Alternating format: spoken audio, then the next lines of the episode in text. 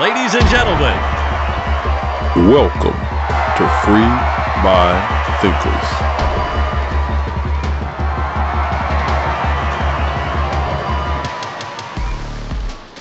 What's going on, y'all? It is your man, Big Brother Tucker, one more time. Now, before I even start this, I'm giving y'all a disclaimer. If you don't want to hear a discussion based on a sexual topic, then y'all might want to go ahead and skip past this segment. All right? Just go ahead, blow past it. Because I really am passionate about what I'm about to discuss here. Because I deem this as some outlandish bullshit. What might this be? This is the victimless crime of prostitution. That's right. The world's oldest profession, selling some ass, that here in the great state of Texas is illegal. The irony of that is one of our most legendary things was a place called the Chicken Ranch. There have been plays based upon the Chicken Ranch. There has even been a movie. The movie's called The Best Little Whorehouse in Texas.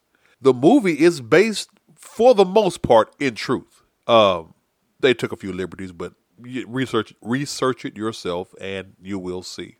But yes, the world's oldest profession, and because it is Texas, we did it bigger, we did it better. Last week, there were 46 men arrested in a prostitution sting. Now, the details they give, these were not children. These weren't pedophiles. These were simply some dudes trying to purchase some. Now, on a moral level, I understand it. I get it. I get why prostitution is wrong morally. I get that. But we can't legislate morals. They tried that. It's called prohibition. Remember how wonderful those times were? And it did nothing to actually stop the flow of alcohol. So, prostitution, the exchange of sex for money. Why is it illegal? Why is it a crime on the books? I had a buddy of mine to say, Tuck, only reason that it is illegal is because they can't tax it. Oh, bull. The government can find a way to tax anything. There isn't a single solitary thing that cannot be taxed. Hell, if you want to be technical, you actually have to have a permit to do a garage sale in the city of Dallas. You actually need a permit to set up a lemonade stand in the city of Dallas. It's ignored because it's a garage sale and it's a lemonade stand. But technically, if somebody wanted to be an they could either tear your stand down, shut down your garage sale, and fine you for not having gone through the proper channels and acquiring a license to do something that damn simple. So why isn't the same rule applied here? You treat prostitution like any other self-employed or entrepreneurial business. You make motherfuckers go fill out an LLC, register it as a business, and tax the hell out of them. Instead, y'all make it it is illegal. You just can't go buying a woman like that. They selling, so I'm buying. Not me personally, but y'all get the idea here. I worked inside strip clubs for well over 15 years. I've known a few pimps. I've seen a few hoes. In reading the article and why they arrested these 46 men at hotels in Frisco and Southlake, Now, for those of y'all that are listening that don't know the DFW area like that, Frisco and Southlake ain't cheap. Those are some high six-figure area codes and zip codes right there, boys and girls. So they set a sting up to catch high-end John. That's a slang name for, in case y'all didn't know, for people who try to buy some ass. They set it up. They got popped. They popped a high school football coach and teacher. They popped a youth pastor. They popped a director of a large metroplex hospital network. Those are the ones they caught, okay? Again, they didn't say that these men were buying underage individuals. They didn't say these men were purchasing trafficked women, but in the paper, in the story, that's how they portray it. They portray it as, this is how we stop sex trafficking. I do hope y'all know that the majority of the women that are selling ass are not being forced to, because in the article, they even refer to it. Let me read y'all the quote here. When you think of trafficking, you think of streets in Dallas or Fort Worth or strip clubs, but there's a lot of demands in the suburbs. I don't think of sex trafficking in strip clubs, because I know when we ran it, you had I need your ID. I need to verify who you are. If you didn't have ID, you couldn't work. The reason you don't do it in strip clubs is because it's way too easy to get popped. If you are forcing a lady to go there against her will, it's too easy for her to get out there. She could tell one of the dancers, the dancer could tell management. It's too easy to get popped there, so they're not going to put them in strip clubs. And so far as the street worker, well, that's pimping and hoeing. That's not necessarily being forced. But like I said a moment ago, I know some pimps. The trick to pimping is manipulation, to actually get inside their head to the point where they believe they can't live without that pimp. Now, that's a whole other topic. Like I said, manipulated and being forced to, two different things. The way they are making it, the way they are trying to approach it is, they were doing a great service to stop sex trafficking. That's what the prostitution ring was about. They just did a simple little online website, an online back page, offering goods and services in exchange for money, and the fellas took up on it. Hence, they were arrested and charged with soliciting prostitution. Now, let me tell you what you can get for soliciting prostitution in Texas. For trying to buy some ass, you can get up to 2 years in jail and $10,000. That is a 3rd-degree felony of drug possession. If you are caught with up to 4 grams of cocaine, you can get 2 years and $10,000. So what they are trying to tell y'all is, a dude who is trying to willingly pay money to a woman who is willing to provide a service is the same thing as buying dope. That is exactly what they're telling us. Why is this like this? Because when I came up, a crime needed a victim. So who's the victim in this transaction? He's willing to give up his cash. She's willing to give up that ass. Who is the victim? And as I researched this particular topic, they actually have a phrase for this. It is called a victimless crime. Then it ain't a crime. It ain't. Is it morally wrong? You bet. Is it antithetical to the Bible? You bet your ass. But we also know that trying to legislate morality ain't what's up. It's not. Because if you really want to start legislating morality, what about all these couples out here just shacking up? Are y'all going to start going through the record books to see what couples are living together, going through the census? Who's living together? Oh, this man, this woman. They have different last names.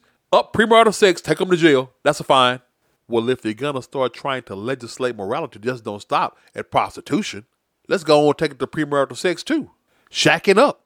And if you talk about, well, I think that some of these people, this is how we're going to stop the sex trafficking. You know, sex traffickers use this, forcing these girls into doing, you know, the sex blah, blah, blah, blah.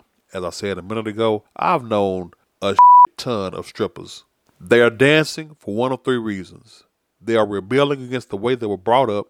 They're in a rough spot in their life and need cash to make it day by day to the next chapter of their life. Or, and this is my favorite, I'm just doing this to pay my way through college. I love them. But those are 3 general reasons that dancers start dancing. And yes, sadly enough, most dancers are doing some of that that back room. You know, I'm talking about that VIP room. Y'all know what I'm talking about. But I digress. The point of this is, why is it what it is? I agree, it is not morally right. It's not cool. But to give an individual the same amount of time that you would give an individual in possession of crack cocaine for trying to buy some ass? Come on. Now, the point I was about to make a second ago is, when they say they do this to try to cut down on the sex trafficking, which, say partner, believe you me, If they sex trafficking, they're not doing it in hotels in Frisco and Southlake. But if that's the reason y'all are saying that y'all want to crack down on this, that's why y'all put together this thing that arrested 46 customers, then are y'all going to start arresting the people who have Mexicans doing their lawn service? I'm keeping it 100 with y'all. Most of my Hispanic brothers and sisters, especially here in Dallas, they ain't exactly legal, but they bust their ass. They work hard to keep a roof over their family head. They contribute to the community and they provide a service, but they provide a service without legally being here. Does that mean y'all finna start stopping every single Hispanic owned and operated yard service in the city and start asking to see papers? I bet you won't. But I mean, if you want to cut down on the illegal immigration, shouldn't y'all start doing that? Because I'm using the same logic that y'all are using on why y'all set up this prostitution sting. So to cut down on sex trafficking, okay, well, let's just start crushing all Mexican lawn services to cut down on illegal immigration. Again, and y'all better not touch my lawn people because they do a hell of a job. It goes back to what it is. Most of these people, this bull, that's all I can say about it. It's just straight bull. Because they know that most of these people that are out here selling that ass ain't doing it under coercion or being forced. They doing it because it's quick cash and it's the only way they know. For whatever reason that they have in their head, for whatever place they are in their life, this is what they choose. Again, for the umpteenth time, is it morally wrong? You bet. Should it be a crime? Should it be illegal? Hell no. Next. Now, speaking of laws that you may or may not agree with, my baby brother, Frosty, he's all for constitutional carry. In case you don't know what constitutional carry means, it is a law that about half the states have where you can carry a weapon on you without having to have a license. I get it, 2nd Amendment, big fan of it, but I also understand people. And when you give people carte blanche, an open check like that, you have far too many situations where things can go wrong. In the last 8 months alone, there have been incidents. One of them happened, I think, last year in Louisiana, Monroe, where a store clerk had shot a guy and a robber, and he is now charged with manslaughter. We have other incidents here in Dallas where a customer at a store shot a would-be robber who was fighting two store employees to get away with his stolen goods, and the customer shot him. We also have an incident where there was a store clerk who shot two guys stealing beer out of the store. For the most part, they're all very similar, and I will do my best to try to break them down one by one and why I'm not a fan of constitutional carry. And actually, I think I may start there. The reason I am not a fan of constitutional carry is because you have the average person who does not understand the laws and how they work. You have people that would say forever, all you got to do is shoot them when they're on your property. That's not exactly accurate. As long as you get them in the house. Again, not exactly accurate. See, there are so many he said, she said rules and laws that people take the last thing they heard and run with it as gospel without understanding that laws are subject to change year to year. See, that's my problem with constitutional carry, because most of the people that constitutional carry haven't been through the training and learning of the laws that licensed people have. Licensed people have to do classes, go through training, and it's not a long class. It's actually nowadays it's just a I think it's a 1-day class. But with the proper teacher, they teach you when you can, when you can't, the rules of engagement to discharge your firearm. The majority of the people, once you tell the people, hey, if you get a gun, you can carry it, the majority of the people don't understand or care to learn these laws. They watch action movies and get their laws from TV. They don't understand what's real and what's not. So you create a lot of these, of all the situations I just overviewed for you, you create a lot of these vigilante-style situations. Now, the situation in Louisiana, now Louisiana is not an open carry state, okay? But I'll give you that situation because it's very similar to a couple of situations that happened here.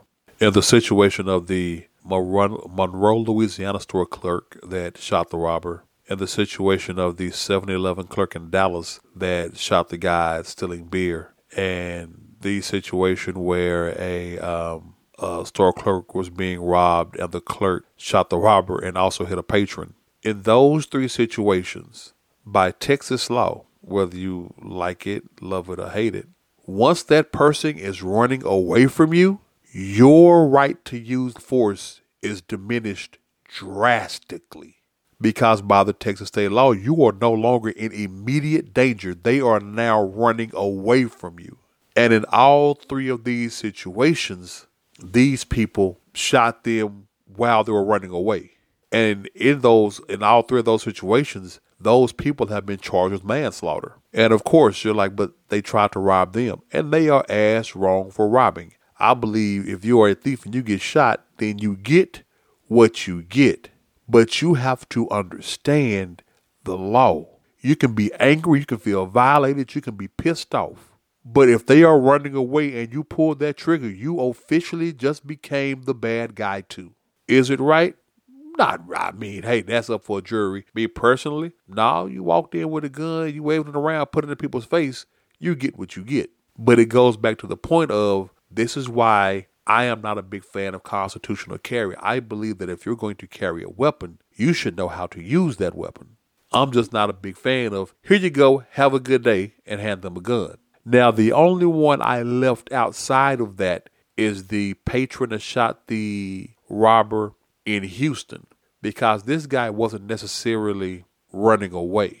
He came in surveillance footage.